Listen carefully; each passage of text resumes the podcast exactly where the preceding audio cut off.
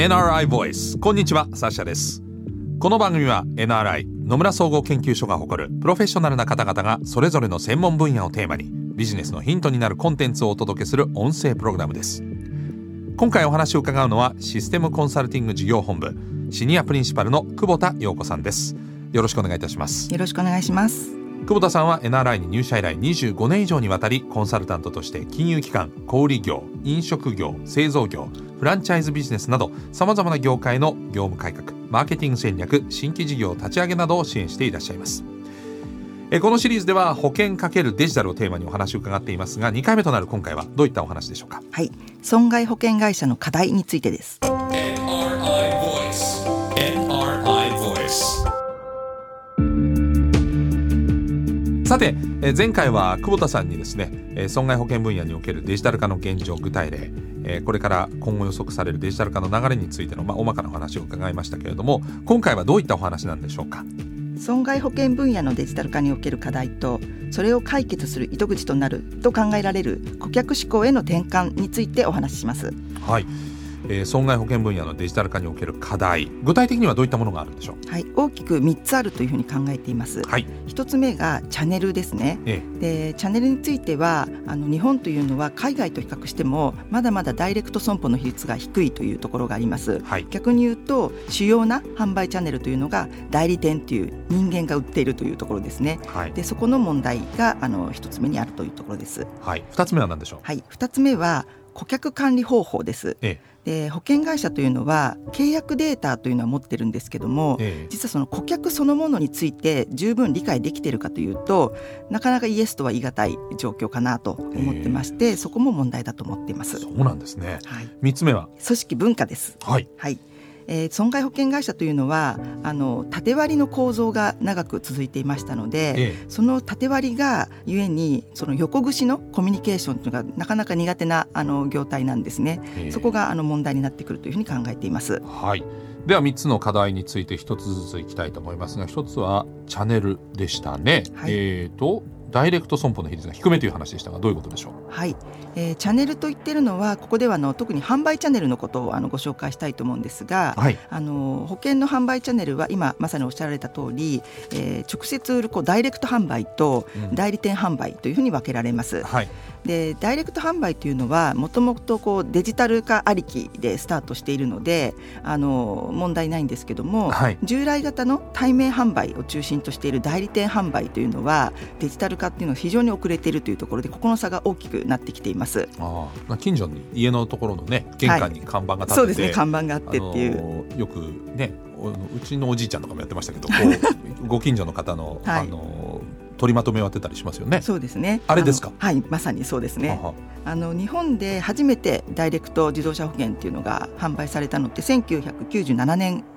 なんですね。結構最近なことなんですね。そうですね。えー、まあ20年ぐらい前っていうことになるんですけども、えー、あの当時はやっぱりそのイギリスで、はい、えーと、先行していて5割ぐらい確かダイレクトって進んでるんですね。保険会社と直接入るはい、はい、っていうのがあの5割ぐらいあったんですけども、えー、日本の代理店もその日本においてダイレクト販売が始まるということでどうなるんだろうということで結構戦々恐々とされていたっていうのが当時なんですけども。まあ、なりわいにしてますからね。はい、はい、なんですがあの現状どうなのかって見てみるとあの金額ベースで見ても件数ベースで見てもまだまだあの代理店販売の方が強いんですね。はい、確か件数ベースで2019年の調査であの17%ぐらいしかダイレクト損保はないぐらい低いです。このインターネット時代に。はい、そうなんですよ。これやっぱり地方のがより比率がそうですね。低くなって、ね、はい、おっしゃる通りですね。あの都市部ではダイレクトはまだ進んでるんですけども、うん、地方は本当に遅れてるっていう状況になっています。それも含めいわゆる対面販売が強い理由っていうのはなぜなんですか？はいえー、とこれいろいろ考えられると思うんですけどもまず一つ顧客の目線で言うと、ええ、あまりこう積極的というよりは消極的な理由が多いかなというふうに考えています。消極的理由ですはい。例えばですね自動車を初めて買われる方っていうのは、はい、ディーラーで車買うことが多いと思うんですけども、ね。はい、ディーラーで車買うと車買うことでも嬉しくて舞い上がってるので、うん、保険のことなんて考えてもいないですよねと。はい、ドキ、はい、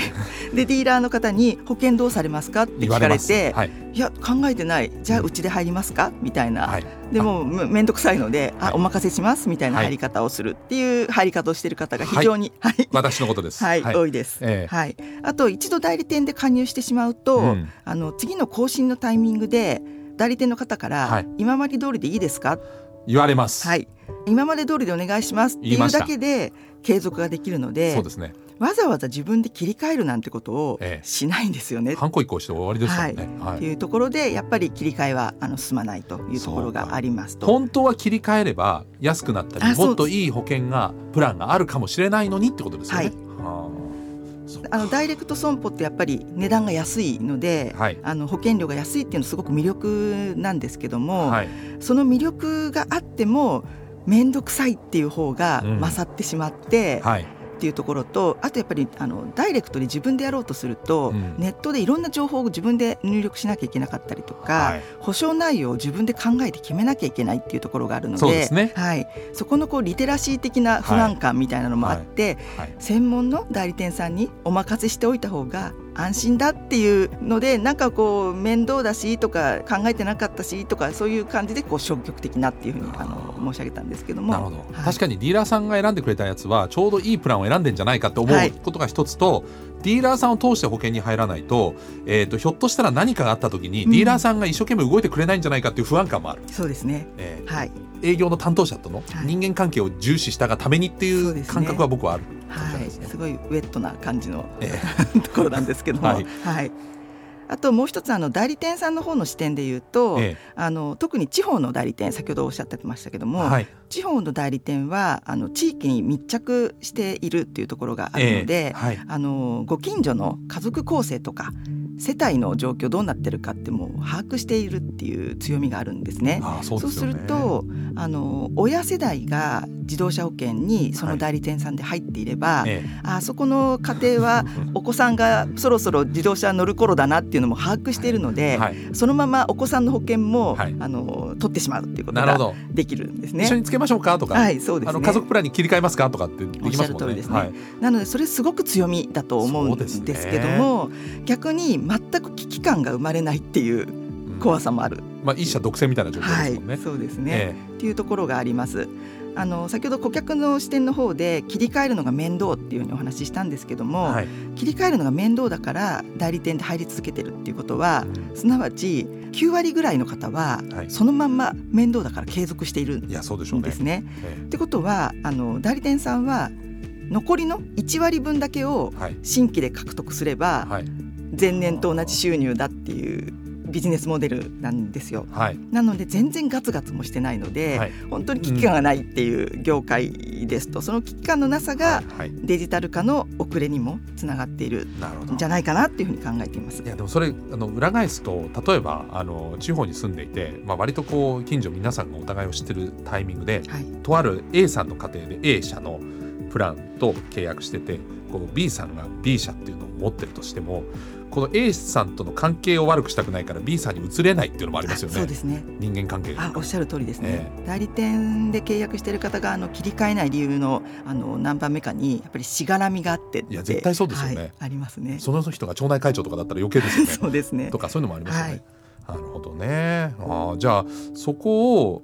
あのどうしたらこう変えていくんことが可能なんですか？結構根は深そうですけど。そうですね。あの特に代理店販売の方はすごく問題が今申し上げた通りあるというふうに考えているんですけども、えーはい、あの分かりやすくて自分でやっても全然面倒ではないっていう方向にどんどんダイレクト損保がこう進んでいっているということを考えるとあの代理店チャンネルって面倒だからお任せしてるっていう人たちに支えてられているチャンネルだとすると、はい、やっぱりそこの差がどんどん広がっていくと、代理店にとってはすごくまずい状況にななっていくんではないかなというふうに考えています。うん。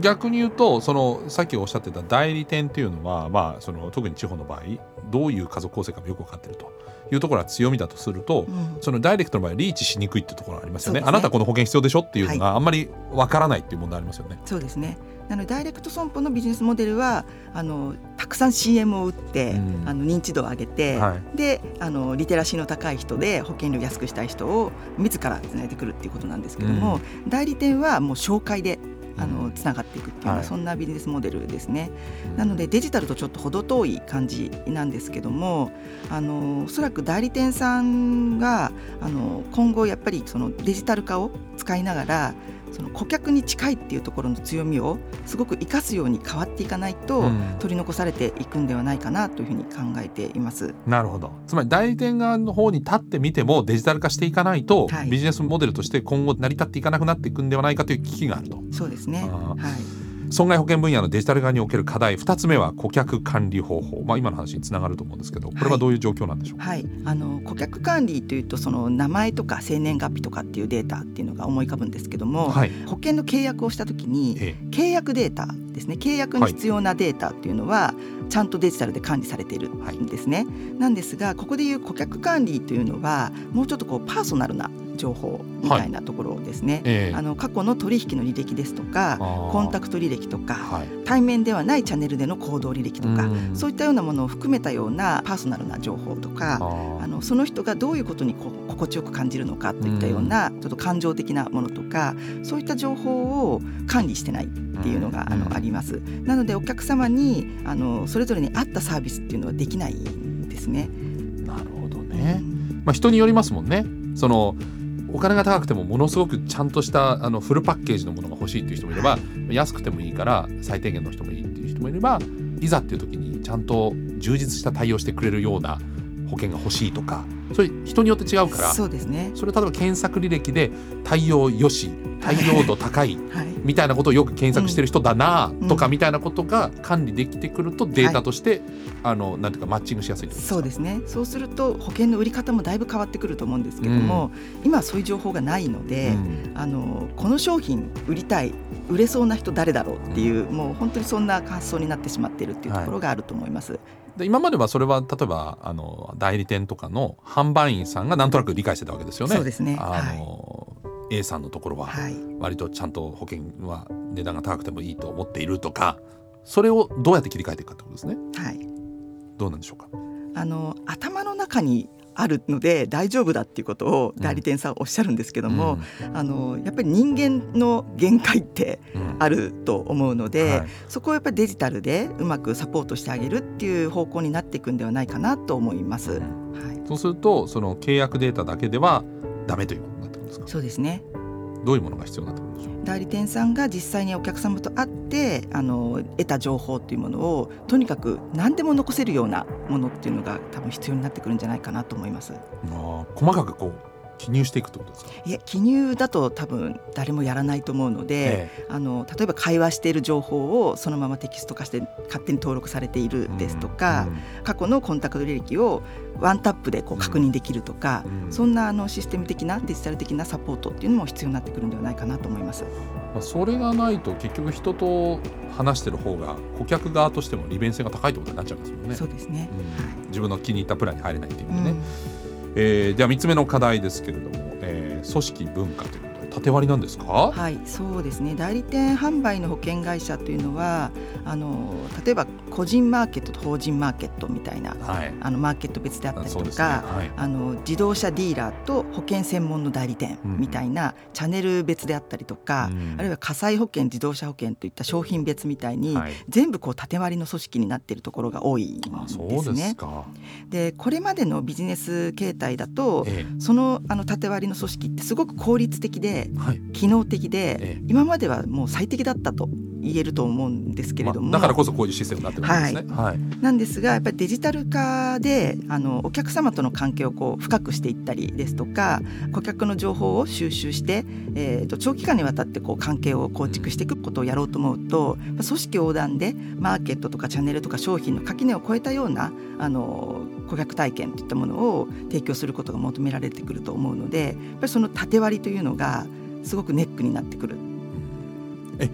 例えば自動車保険に A 社で入っててそこの A 社の生命保険に入ろうと思ったらここってあんまりなんか連携取れてないんですか？会社の中で。そうですね。まずあの損害保険と生命保険は、はい、ほぼ連携取れてないですね。情報もですか？はい、同じグループの中でもあの別会社なので、ええ、取れてないです。ただ A 社の損害保険と A 社のグループ会社の生命保険を両方扱っている代理店であれば、うん、代理店さんは把握してるんまあそうですね。同じ顧客だからね、はい、はいはい。ただ代理店は把握してても保険会社は取れないんですねその情報が。ああそうなんですか。そういう構造もあるというところ。なので代理店販売だからこそのちょっとあのネックみたいなところもあるのかなと思います。だって普通に考えたらこの生命保険に入ってるこの年齢の人だったら車もそろそろ欲しいだろうからとかっていうことが通常あって向こうからこっちに、はいこの保険はどうですかとか地震保険どうですかとかって言ってきてもおかしくないはずですよね。なのであの代理店さんはそれができるっていう強みがあると思うんですけども、うん、あのただ代理店さんこう自分のリーチできてるお客様の範囲でしかものが見れないので、はい、やっぱりもっと全国的にあのいろんなことがデータが溜まってくる保険会社がビッグデータを活用するようなことをできるようになればもっといろんなサービスきめ細かい、うん、あのかゆいところに手が届くようなサービスっていうのが可能になると思うんですけども、うん、なんでやってないんですかなんでやってないんでしょう。え？ー、本当に不思議ですね。なるほど。その辺の非常にこのデジタル化興味深いというか、まあ、重い腰を上げれば結構一気に動きそうだなというところも見えてきましたけれども、はい、まあ、先ほど話に出ましたその、えー、いろんな分野の中で今までは自動車保険とかその損害の方を見ていきましたけれども生命保険、はい、こちらも、まあえ生命保険単体で見てもデジタル化の現状具体例問題っていうのがありそうです、えこちらは久保田さんに次回お話を伺いたいと思います。またよろしくお願いします。はいよろしくお願いします。NRI Voice NRI Voice